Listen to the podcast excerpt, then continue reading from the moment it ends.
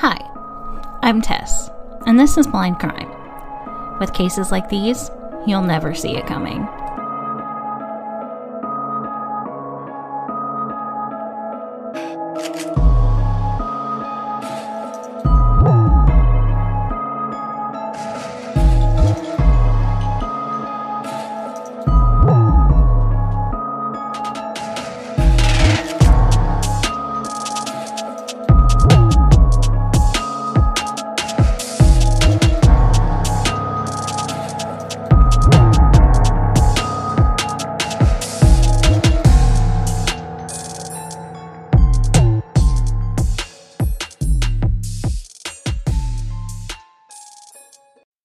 Hey guys, welcome back to Blind Crime.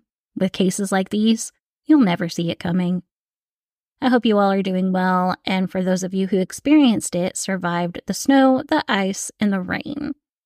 If you lived in the South, then you definitely know what I'm talking about. The snowpocalypse and then the major flood of 2024. If you don't live in the South, then you probably don't know what I'm talking about and you just won't get it.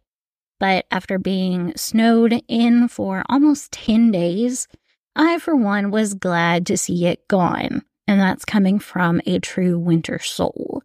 So I hope everyone else enjoyed it while it was here, but is also glad to see it gone. I also wanted to give you guys a little update on my fractured foot. I went and saw the doctor yesterday, and he said that the fracture is stabilized and healing and I can officially come out of the post op boot. Woo! I've never hated a boot in my life, and I never ever want to have to go back in one again. I think I'm actually going to have like a ceremonial boot burning, but we'll have to see about that. But with all that being said, let's dig into this week's case. This case is our first ever survival story. I know we've covered cases in the past that have had survivors like the Anthill kids, but to me, this is a little bit different. This was one person who was attacked, and despite everything, she found the courage and the will to keep going. There is absolutely no reason she should still be alive, but she is, and it is nothing short of a miracle. This is the case of determination, of courage, and of strength. This is the case of Alison Botha. Alison Botha was born in Port Elizabeth, South Africa on September 22, 1967. She grew up in Port Elizabeth, attending school at the Collegiate High School for Girls, where she served as head girl. Sounds kind of like a Harry Potter thing, so maybe that's how she survived. After graduating high school, Alison spent some time traveling and seeing the world, but ultimately returned home to Port Elizabeth. She wound up getting a job with a local insurance company where she eventually became an insurance broker. According to my sources, she enjoyed her job and did quite well at it. By all accounts, Alison's life was that of your typical 20 something. She enjoyed working, she hung out with her friends, she enjoyed game nights and pizza parties. And that's exactly what she was doing the night of December 18th, 1994.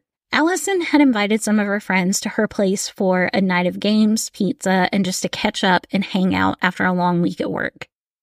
The girls spent their evening enjoying each other's company, and it was just one of those nights that you really didn't think anything could go wrong. Why would you think anything would go wrong? You're hanging out with your friends, you're having a good time, you're eating your favorite foods and digging in all the juicy gossip. But unfortunately, the good night would quickly come to an end. Several of Alison's friends left, and Alison was going to give one of her other friends a ride home. When coming back to her apartment, Alison realized that she had left a basket of clean clothes in the front floorboard that she meant to carry in before.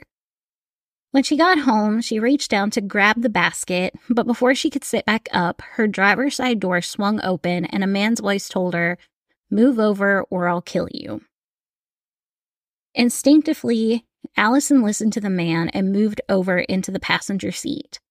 The man identified himself as Clinton and said that he only needed to use her car for an hour or so. He said that he didn't want to hurt her, he just needed her car. Clinton drove to the other side of town where he proceeded to pick up another male, who then made Alison get into the back seat of the car. Alison knew at this point that something was very, very wrong. This man did not just want to use her car. These men were going to hurt her, and she knew that she may or not make it out alive. The men drove her car into a remote location on the outskirts of Port Elizabeth to a place where Alison said was just brush and sand. I kind of imagine it like being at the beach where it meets the land and there's trees and brush and sand and dirt. When the car came to a stop, the two men told Alison that they were both going to have sex with her, and they asked if she was going to fight them. Alison was smart, though, and she said no, she was not going to fight the men off as they raped her. Which, statistically, if you're being raped, the likelihood of your attacker killing you is much higher if you actually fight back. So for survival, it is better to just take it. And I know that in so many instances like this, you have the fight, the flight, and the freeze response. And the fight may be what you want to do. But when you're having to decide between this and them potentially killing you, freezing is your best option. In an interview that Alison did with Afternoon Express, she said that in her mind, she hoped that it was only going to be rape. She said that she could disengage or remove herself from that if that's the only thing they did to her. This mindset is probably one of the contributing factors as to how she survived. After the men had taken turns raping Alison, they decided that now they had to kill her. It was the only logical thing to do. And this is where things get really gross and really graphic, so trigger warning please listen at your own discretion. One of the men tried to suffocate Alison, but she wouldn't stop breathing. When they realized that she was unconscious but still alive, the man who had been picked up by Clinton grabbed a knife and began stabbing Alison in the abdomen.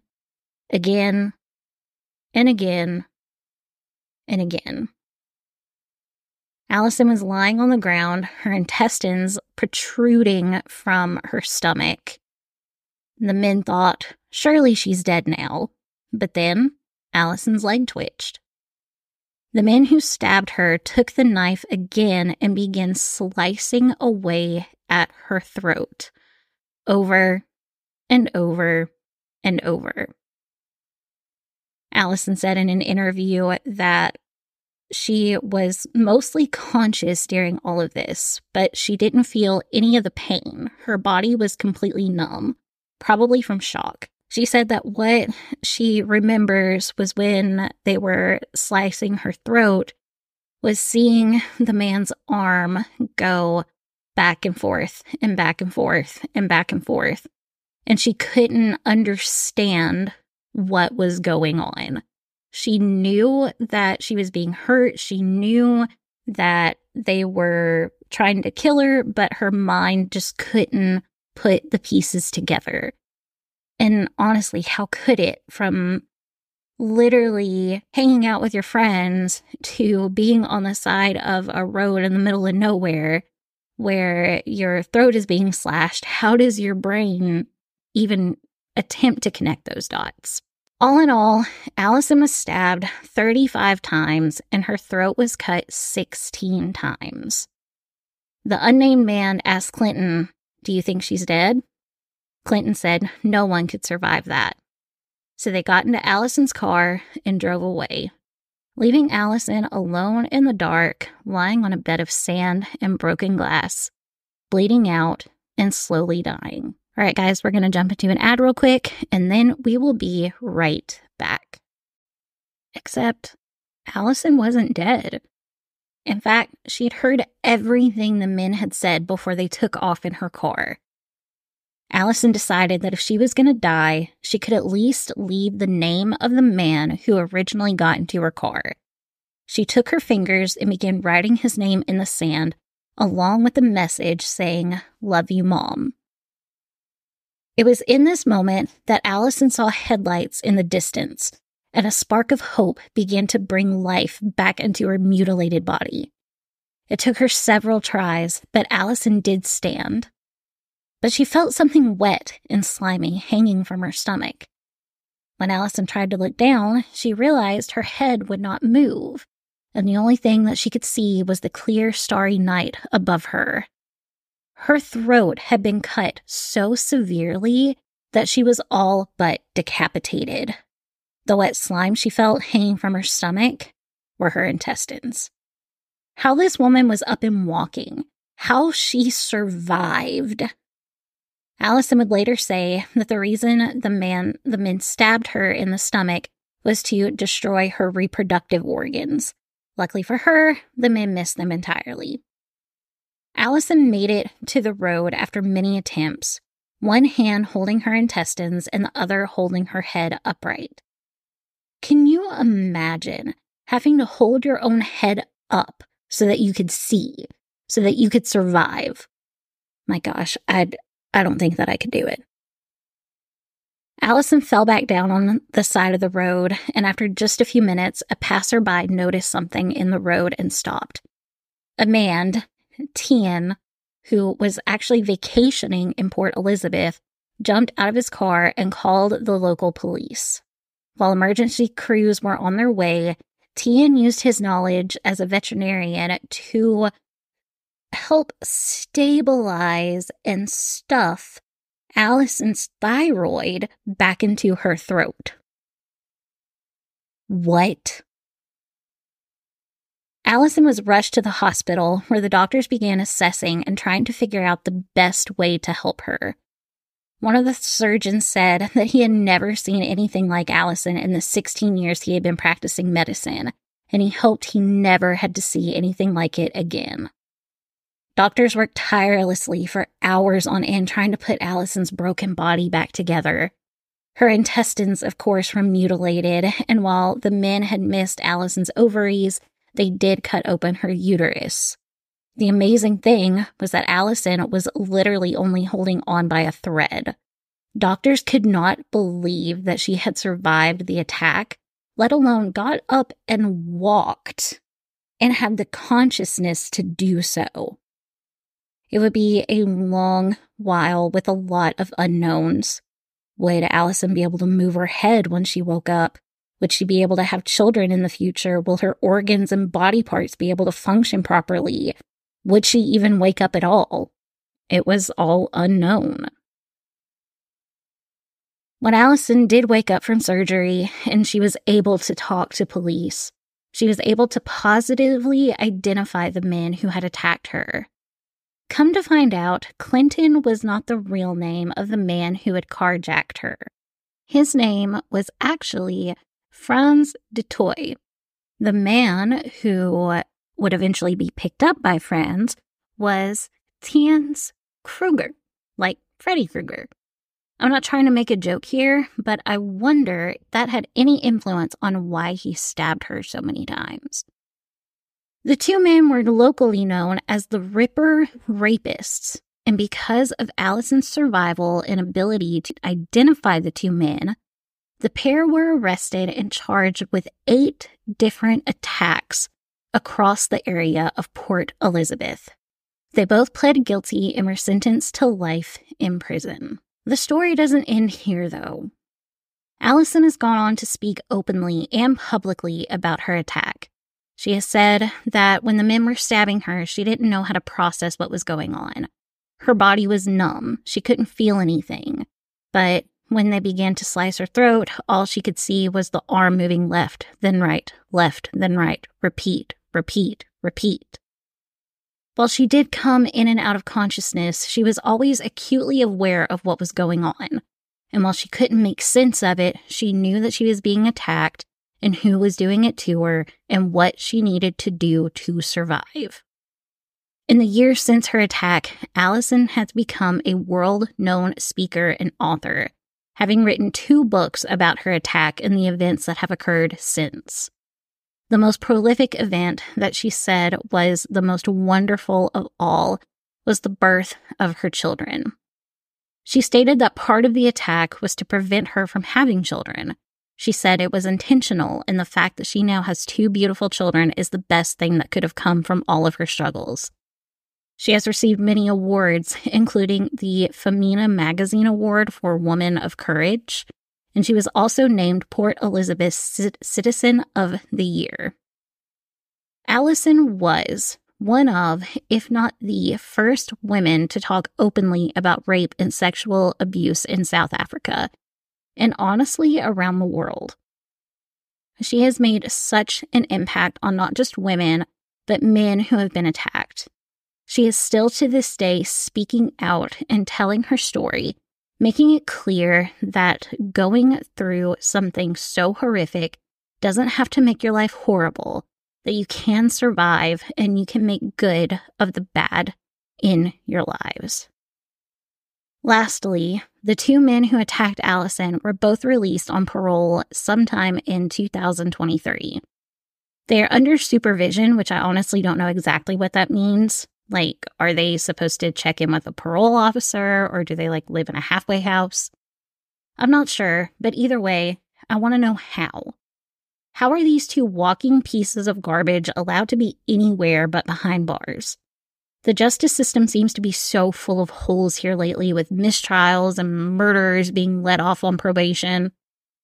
That's a story that will likely be covered in the future, but I just don't understand. I guess I just want to believe in a better justice system. I don't know. But that is the case in the story of Alison Botha and her determination to survive. I want to end this episode with what I hope comes off as encouragement. I don't want it to be anything less than that. If you've been a victim of an attack of sexual or non sexual nature, I want to tell you that you did not do anything wrong. You weren't stupid. You weren't in any way to blame. The outfit you were wearing wasn't too scandalous. The way you looked wasn't you asking for it. You didn't drink too much. You didn't act too flirty. You didn't do anything to make saying no worth being ignored. You didn't do anything to make yourself an easy target. You did nothing wrong. The world is full of evil, and unfortunately, we have to live in that world. You shouldn't have to worry about walking from your car to your front door or from the grocery store to your car or walking your dog or playing with your kids outside the park. We shouldn't have to live in this fear of something bad happening to us if we're alone or if we aren't surrounded by a group of people, whether we know them or not. I love seeing the videos of girls approaching other girls in stores and being like, oh my gosh, how are you? I haven't seen you in forever, to prevent a creep from messing with someone. I think we all need to be like that, men and women alike. We need to protect one another. We need to be there for each other and do whatever we can to step in if needed. And sometimes you may step in and it be nothing, but other times you may be saving someone's life. Again, I repeat from the Tim- Timothy Ferguson episode if you see something, say something. I hope that you know that you're stronger than you ever should have had to have been, and that strength is what has kept you going.